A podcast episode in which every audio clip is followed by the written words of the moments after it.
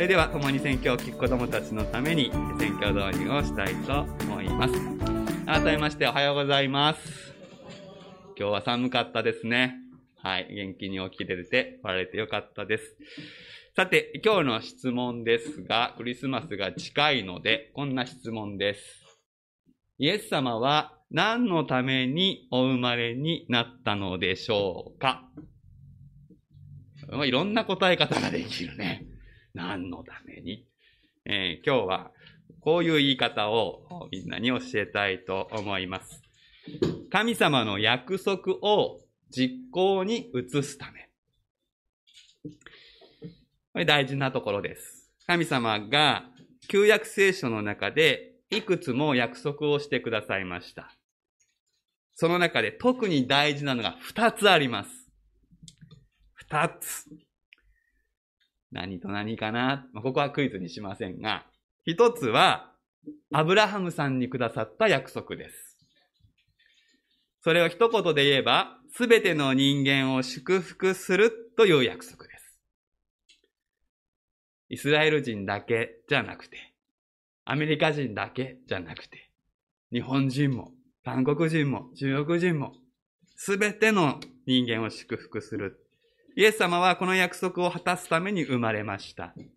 その証拠にイエス様は、アブラハムの子というふうに呼ばれる。単に、アブラハムの子供の子供の子供の子供がイエス様だっていうだけじゃなくて、アブラハムに与えられたこの約束を果たすっていう大事な役割があるっていう意味があります。もう一つの約束は、ダビデさんにくださった約束です。ダビデ王様。それはこういう約束としてまとめられます。永遠の神の国を作るために王様を誕生させるっていう約束です。永遠の神の国っていうのは、アブラハムさんに約束されたすべての人間が永遠に祝福された状態のことを言います。イエス様はこの約束を実現させる王様になるために生まれました。だからイエス様はダビデの子と呼ばれます。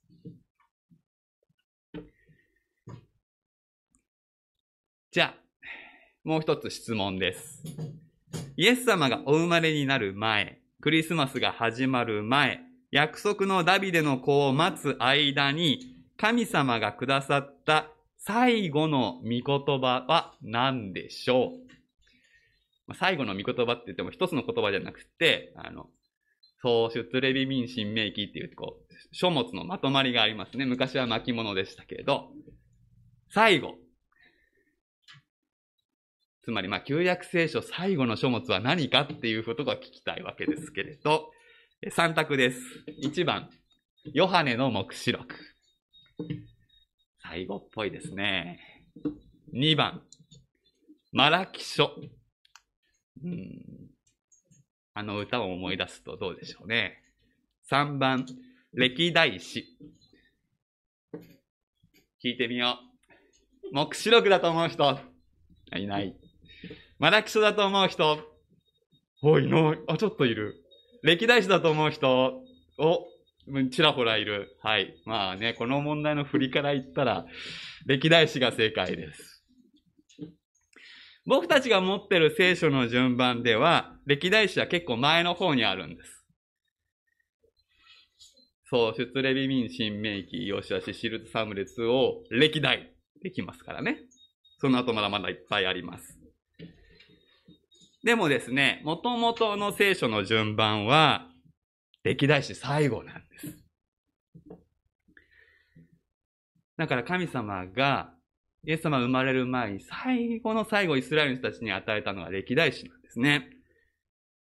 で、この歴代史は、どんな心で神様の約束を待つと良いのかということについてのヒントが満載です。書いてあることは昔のイスラエルの歴史なんですけど、でもそこには未来に向けた神様の約束と私たちがどんな心で待てばいいかってことのヒントがたくさんあります。私たちも今神様の約束の実現、完成を待っているんですね。御国が来ますようにって毎週お祈りしながら神様の約束が完成するのを待っている。それなので、歴代史を読みながらイエス様が来るのを待ってた人たちと私たち似てるんです。今日は歴代史の中から一つ目、ダビデ王様のお祈りを学ぼうと思っています。今年のアドベントは歴代史からあと2回、今日入れて3回お話をしますけれども、今日のトップバッターはダビデ王様のお祈りです。では一緒に聖書を開いて読んでみましょう。聖書朗読をします。歴代史第1、17章の16節から27節をお開きください。旧約聖書で735ページになります。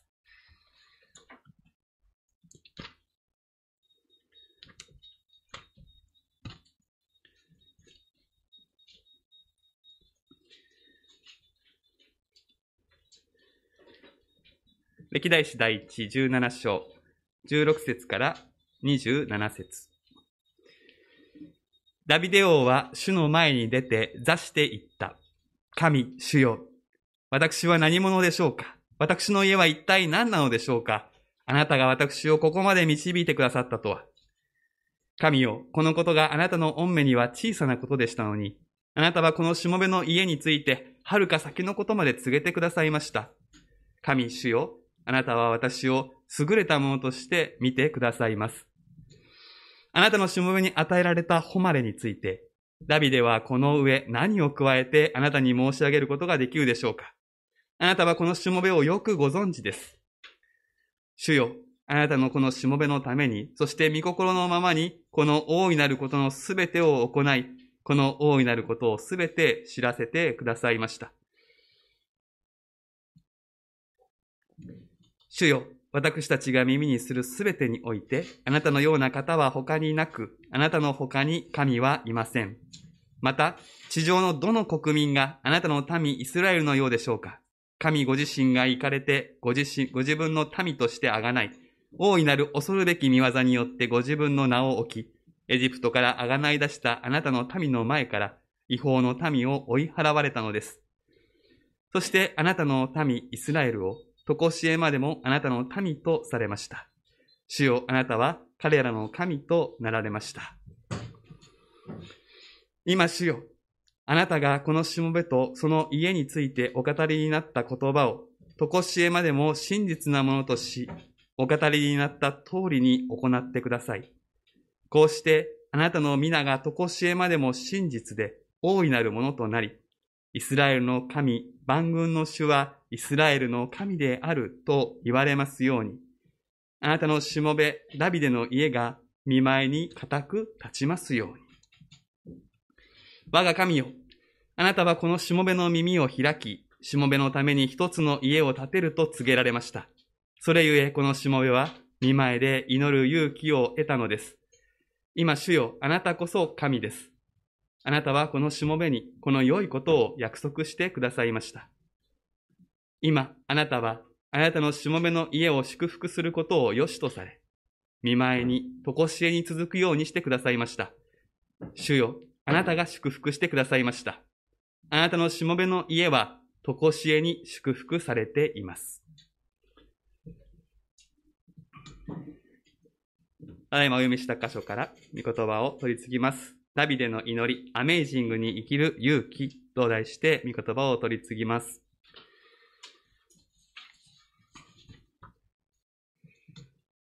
アドベント、対抗節というのは、クリスマスを待つまでの4週間のために名付けられた期間のことです。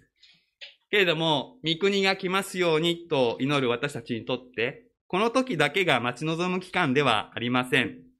一年中アドベントであるというふうに言うことができます。大昔、イスラエルのアドベントというのは、神様の約束が実行に移されることを待ち望みました。そしてそれはクリスマスにおいて成就した。一方で、現代の神の民、教会のアドベントは、神様の約束が完成することを待ち望み、主イエス様の再臨を待っている。ですから、このクリスマスを待つ4週間、私たちはアドベントの中のアドベントを生きていくということになります。そして先ほども話しましたが、今年のアドベントは歴代史に記されたダビデとその子供たちの祈りから共に学び、語られて行きたい。そう願っています。先ほども話しましたが、歴代史は旧約最後の書です。大昔のアドベントのための書物だと言って過言ではありません。歴代史は、ダビデ王国がどのように始まったのか、そしてどのように消えてしまったかということを語る本です。歴代史が書かれた時代、その時にはもうイスラエルはいわゆる国としての手をなさなくなっていました。ペルシャ王国の属国になっていた。しかし、歴代史を書いた人は信じていたのです。神様の約束は終わっていないと。むしろ本番はこれからだ。国が滅び、廃墟が目につく現実のど真ん中で、歴代史は過去を振り返り、そして未来を待ち望むために書かれた。そのように信じられた理由は何でしょうか。それはダビデに与えられた約束のゆえです。ダビデ契約と呼ばれる神様の約束。これが現実の中にある絶望的な現実から未来を展望する土台となりました。その具体的な内容、これが記されているのが、今朝開かれている箇所の直前にある歴代史の来史の17章の10節から14節であります。ここは、アブラハムに与えられた創世記12章の約束と並ぶぐらい重要な箇所ですので、自分の聖書の方はですね、ぐりぐりと印をつけておいても、損はしない箇所です。少し長いですが、お読みします。今私はあなたに告げる。主があなたのために一つの家を建てると。あなたの日数が満ち、あなたが先祖のもとに行くとき、私はあなたの息子の中から、あなたの後に世継ぎの子を起こし、彼の王国を確立させる。彼は私のために一つの家を建て、私は彼の王座を常しえまでも固く建てる。私は彼の父となり、彼は私の子となる。私の恵みを、私はあなたよりも前にいたものから取り去ったが、彼からはそのように取り去ることはしない。私は私の家と私の王国の中に彼を常しえまでも立たせる。彼の王座は常しえまでも固く立つ。要約すると、神様はここでダビデの後に常しえの王国を建てる、その王様を起こし、そのものが神の子と呼ばれ、決して取り去られない恵みが与えられるということを約束しています。しかし、歴史の中でダビデ王国は揺らいで瓦解してしまいました。ということは、どういうことでしょうか。神様の約束が間違いだったのでしょうか。歴代史の著者はそう考えませんでした。そうではない。約束された神の子、約束された王様はまだ来てない。この約束はまだ果たされていない。だから、神様はこの先に何かをなさる。神様は必ずダビデの子孫からこの約束の王を起こされるのだと、歴代史を書いた無名の信仰者は確信したんです。そしてその確信は正しかった。開かなくても結構ですが、ルカの福音書の一章に、マリアへの神様の御使いが語られる箇所がありますが、そこでどんな風に語られているかを思い返してほしいのです。こうあります。見なさい。あなたは身ごもって男の子を産みます。その名をイエスとつけなさい。その子は大いなるものとなり、意図高き方の子と呼ばれます。また神である主は、彼にその父ダビデの王位をお与えになります。彼は常しえにヤコブの家を治め、その支配に終わりはありません。ここに歴代史の言葉、ダビデ契約がこだましているということに気づかれるでしょう。そういうわけで、歴代史は過去のことを書きながら未来に期待するアドベントの本として私たちを導く確かな言葉なのです。そしてイエス様によって実行に移された神様の約束が完成するということを待ち望んでいる私たちにとって手本とすべき祈りがここにある。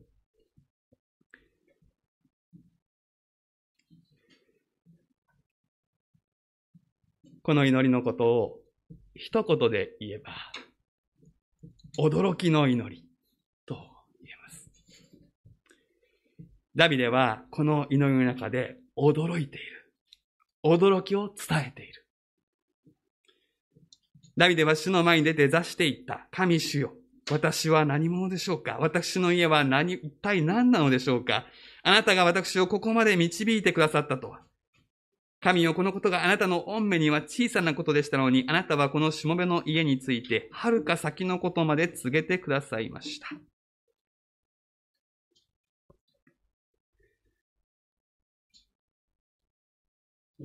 私は何者でしょうか？というのは、自分で考える自分のサイズ感に釣り合わないプレゼントをもらったという驚きの言葉です。アメイジングなこと。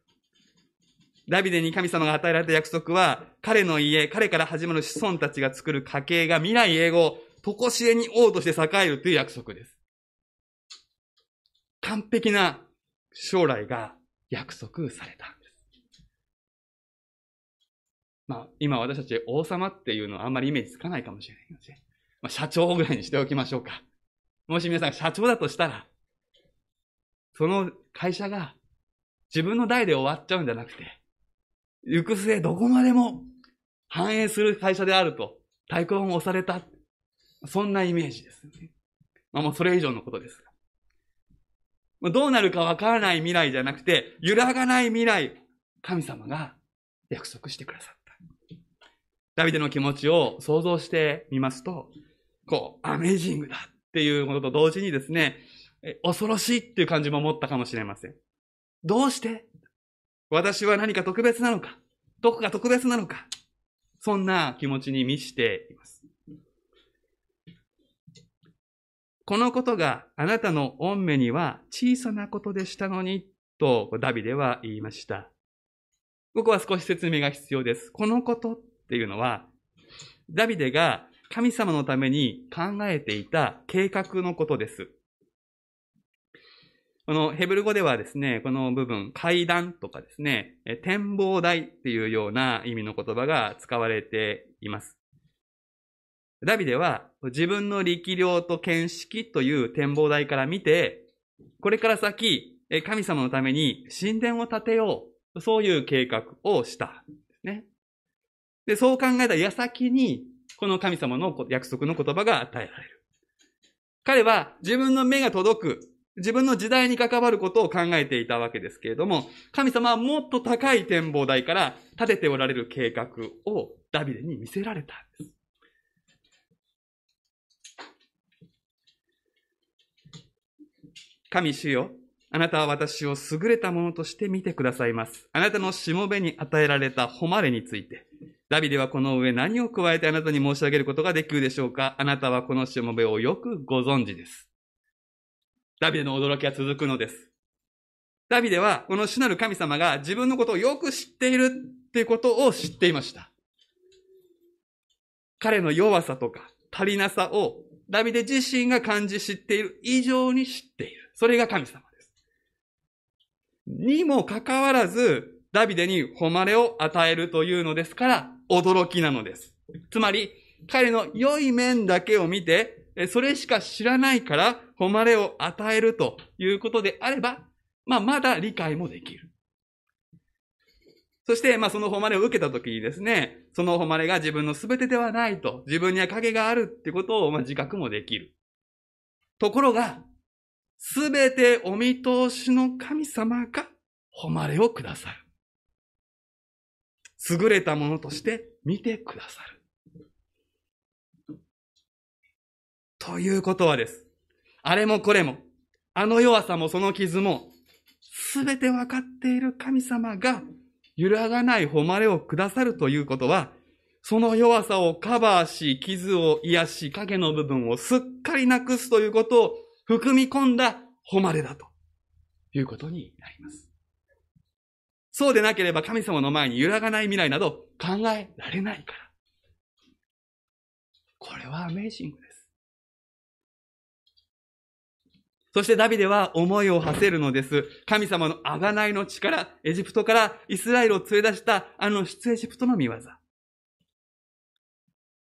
主よ、私たちが耳にするすべてにおいてあなたのような方は他になく、あなたの他に神はいません。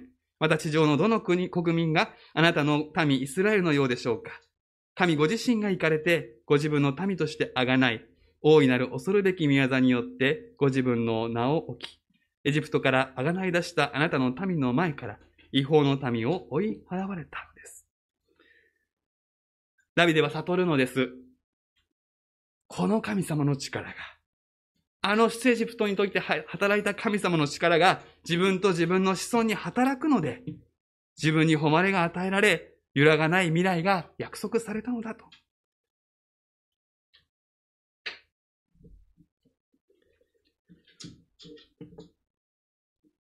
さて皆さん、今皆さんはダビデのことを羨ましい限りだと思って眺めているかもしれません。いや、さすがダビデだと思っているかもしれません。しかし皆さんもここでダビデと同じ驚き、アメージングに包まれてほしいのです。なぜなら、私たちイエスの弟子たち、キリスト信仰者は皆、このダビデの約束の内側にいるからです。その証拠を見せましょう。ダビデ契約の中に見逃せないキーワードがあります。私は彼の父となり、彼は私の子となるというこの神様の約束です。神様が彼の父になる。彼は神様の子供となる。ここからこの王様は神の子と呼ばれるということがわかります。皆さん、新約聖書でイエス様を信じる者に約束された特権的立場のことが何と呼ばれているかご存知ですか？ヨハネの福音書1章12節を読むまでもありませんが、神の子です。私たちの世界では何か特別なことができないと神の子と呼ばれないでしょう。サッカーの世界で言えば、ある人物が神の子と呼ばれていますね。でも、新約聖書によれば、イエス様を信じる者はすべて、血筋によらず、皆神の子だ。そう言われています。イエス様が開いてくださった救いというのは、私たちを一人残らず、神様の約束のど真ん中に招き入れることなんです。誰も周辺じゃないんです。みんな真ん中なんです。一番いいところなんです。だから皆さ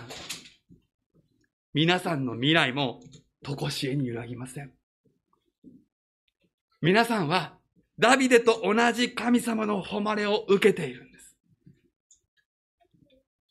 今のあなたの状態がどうであるかとか、今のあなたが自分のことをどんなサイズ感で見ているかに関係ありません。いや、釣り合わないことは間違いないのです。私たちも神様の恵みがわかるとき、神主よ、私は何者でしょうと。それ以外の言葉は出てこないかもしれない。決して釣り合わないけど、神様の確かな恵み、アメージングを私たちは手にしているんです。いや、女性の皆さん、ひょっとするとダビデが男なのでいまいち自分と関係が結びにくい、そういう方があるかもしれない。ではこう言いたい。おめでとう、恵まれた方、主があなたと共におられます。そう、これはイエス様の母マリアに御使いによって語られていた言葉です。でも皆さん、この言葉はまっすぐに皆さん一人一人に向けて語られている言葉でもある。いや、皆さんの中ではひょっとすると母マリアをちょっと特別視している方があるかもしれない。でもイエス様はこう言っているんです。しかし、イエスはその人たちにこう言われた。私の母、私の兄弟たちとは、神の言葉を聞いて行う人たちのことです。神の言葉を聞いて行う人は、マリアと同じ立場なんですよ。御言葉を聞いてこれを信じ、行動によって表すキリスト信仰者の皆さんは、ダビデであり、母マリアであると言って言い過ぎではないんです。血はつながっていなくても、神様はそのようにあなたのことを見てくださるんです。驚くべきことではないですか。皆さんはどうでしょう。自分の弱さを知っておられるでしょう。そして神様は皆さん以上に皆さんの弱さを知っている。弱さも賭けもできることもできないことも影も日向も全部神様は分かってる。それにもかかわらず、常しえに揺らがない未来を約束してくださっている。すべてお見通しの神様が誉れをくださる。優れたものとして見てくださる。ということはです。あれもこれも、あの弱さもその傷も分かっている神様が揺らがない誉れをくださるということは、その弱さをカバーし、傷を癒し、影の部分をすっかりなくすということを含み込んだ誉れということになります。そうでなければ神様の前に揺らがない未来など考えられない。そして私たちにとってのその根拠はもちろん新しい出エジプトです。イエス様の十字架と復活。イエス様は出エジプト以上のことをしてくださいました。私たちに終わりを突きつける死を打ち滅ぼし、私たちと神様との関係にひびを入れる罪を、未来永劫にわたって拭い去るという完全完璧な贖いの御業です。どうして私にこの良き知らせが届けられ、そして信じることができたのか。クリスチャンの親の元に生まれたから、教会の近くに住むことになったから、クリスチャンの友達がいたから、真理を求めて聖書に出会ったから、いろんな道筋があるでしょう。でもその背後に神様の選びがあり、恵みがあったからです。あなたはおめでとう、恵まれた方という神の声を自分のものとして聞けたんです。このことがどれだけアメージングなことか、驚くべきことか、そのことを今朝もう一度心に呼び起こしたい。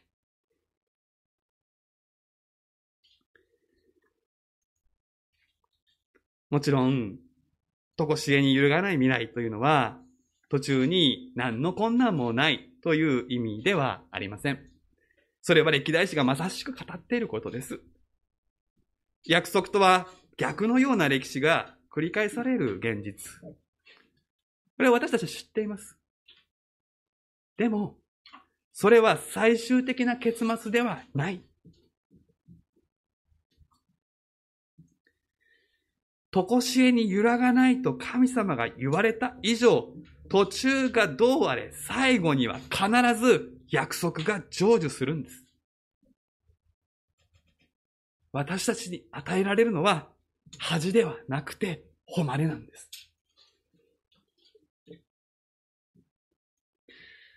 今、サッカーのワールドカップが行われています。まあ、ご覧になっている方となってない方あるかもしれませんけどね。日本が、ドイツに勝った大金星を挙げた最初の試合の時のことなんですけど、まあ私たち家族で見ていまして、試合終了後に、ハイライトが流れてですね、それを解説者が見直すっていうシーンがあるわけですけど、まあドイツ戦見た方は何度もピンチがあるわけですね。まあ最初は点取られちゃうわけですし。で、その場面を見ながら解説者は言うんですよ。でも大丈夫。どうってことない。まあそれはそうです。から結末を知ってるからです。途中がどうあれ、最後には勝つってことを知っているから、安心してピンチに向き合えるんです。神様がくださる、常しえに揺らがない未来の約束、永遠の命の約束もまた同じ効果を私たちに与えるんです。永遠の神様の決定なんです。もう神様から常しえの誉れが見えているんです。それは取り消されない。私たちは渦中にいます。だから、一喜一憂することはある。でも神様の約束を握るならば、立ち向かえるんです。廃墟からでも立ち上がれる。常しえに揺らがない未来というのは、私たちのすることなすことが全て成功するという保証ではありません。しかし、どんな失敗からでも立ち直られるという保証です。こんな素晴らしい、驚くべき、アメイジングな約束が与えられたとき、私たちはどんな応答をすればいいでしょうか。ダビデは何と祈ったでしょうか。ダビデはこう祈りました。23節、今主よ、あなたがこのしもべとその家についてお語りになった言葉をとこしえまでも真実なものとし、お語りになった通りに行ってください。これは言うなれば、私は引き受けます、やりますという宣言なんです。神様の約束はダビデの具体的な行動によって実現していくんです。それを知っていたダビデは、私はあなたの約束を受け取っていきます。私の人生をあなたの約束の確かさを、真実さを表す舞台にしてください。そう祈ったんですよ、ここで。そしてこれは、マリアの応答でもあるのです。ご覧ください。私は主のはしためです。どうぞあなたのお言葉通り、好みになりますように。そしてこの祈りこそ、アドベントの中のアドベントを生きる私たちが祈ることを期待されている祈りです。神様の圧倒的な恵み、アメイジンググレイスに生かされるならばどんな人生になるでしょうか。それは間違いなく自分の小さな展望台で考える計画を凌駕する人生になるでしょう。自分の小さな展望台で生きるのには大した勇気も信仰もいらないでしょう。こうしてああして、それでこんな感じで、皆さん持ってらっしゃる展望台、計画があるかもしれない。でも神様は招くんです。私の大きな規格外のアメイジングな恵みに行きなさいと。私を信頼しなさいと。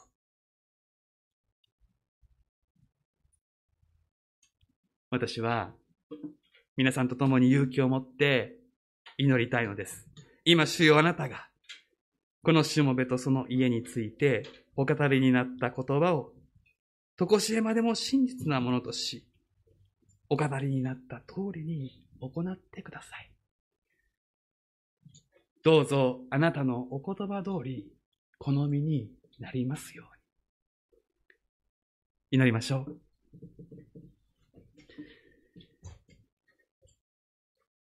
今主よ、私たちは今あなたからの驚くべき恵みを聞きました。私たちのすべてをご存知である方が、恥ではなくて、誉れを与えると約束してくださっています。どうなるかわからない未来ではなく、常しえに揺らがない未来を約束してくださっています。どうして私が、この御言葉を聞き、この御言葉の前に立たされているのでしょうか。わかりません。あなたのただ恵みがここにあります。どうか今私たちが信仰の手を伸ばし、この恵みを素直に受け取り、どうぞお言葉通り好みになりますようにと祈るものとなさせてください。イエス・キリストの御名で祈ります。アーメン。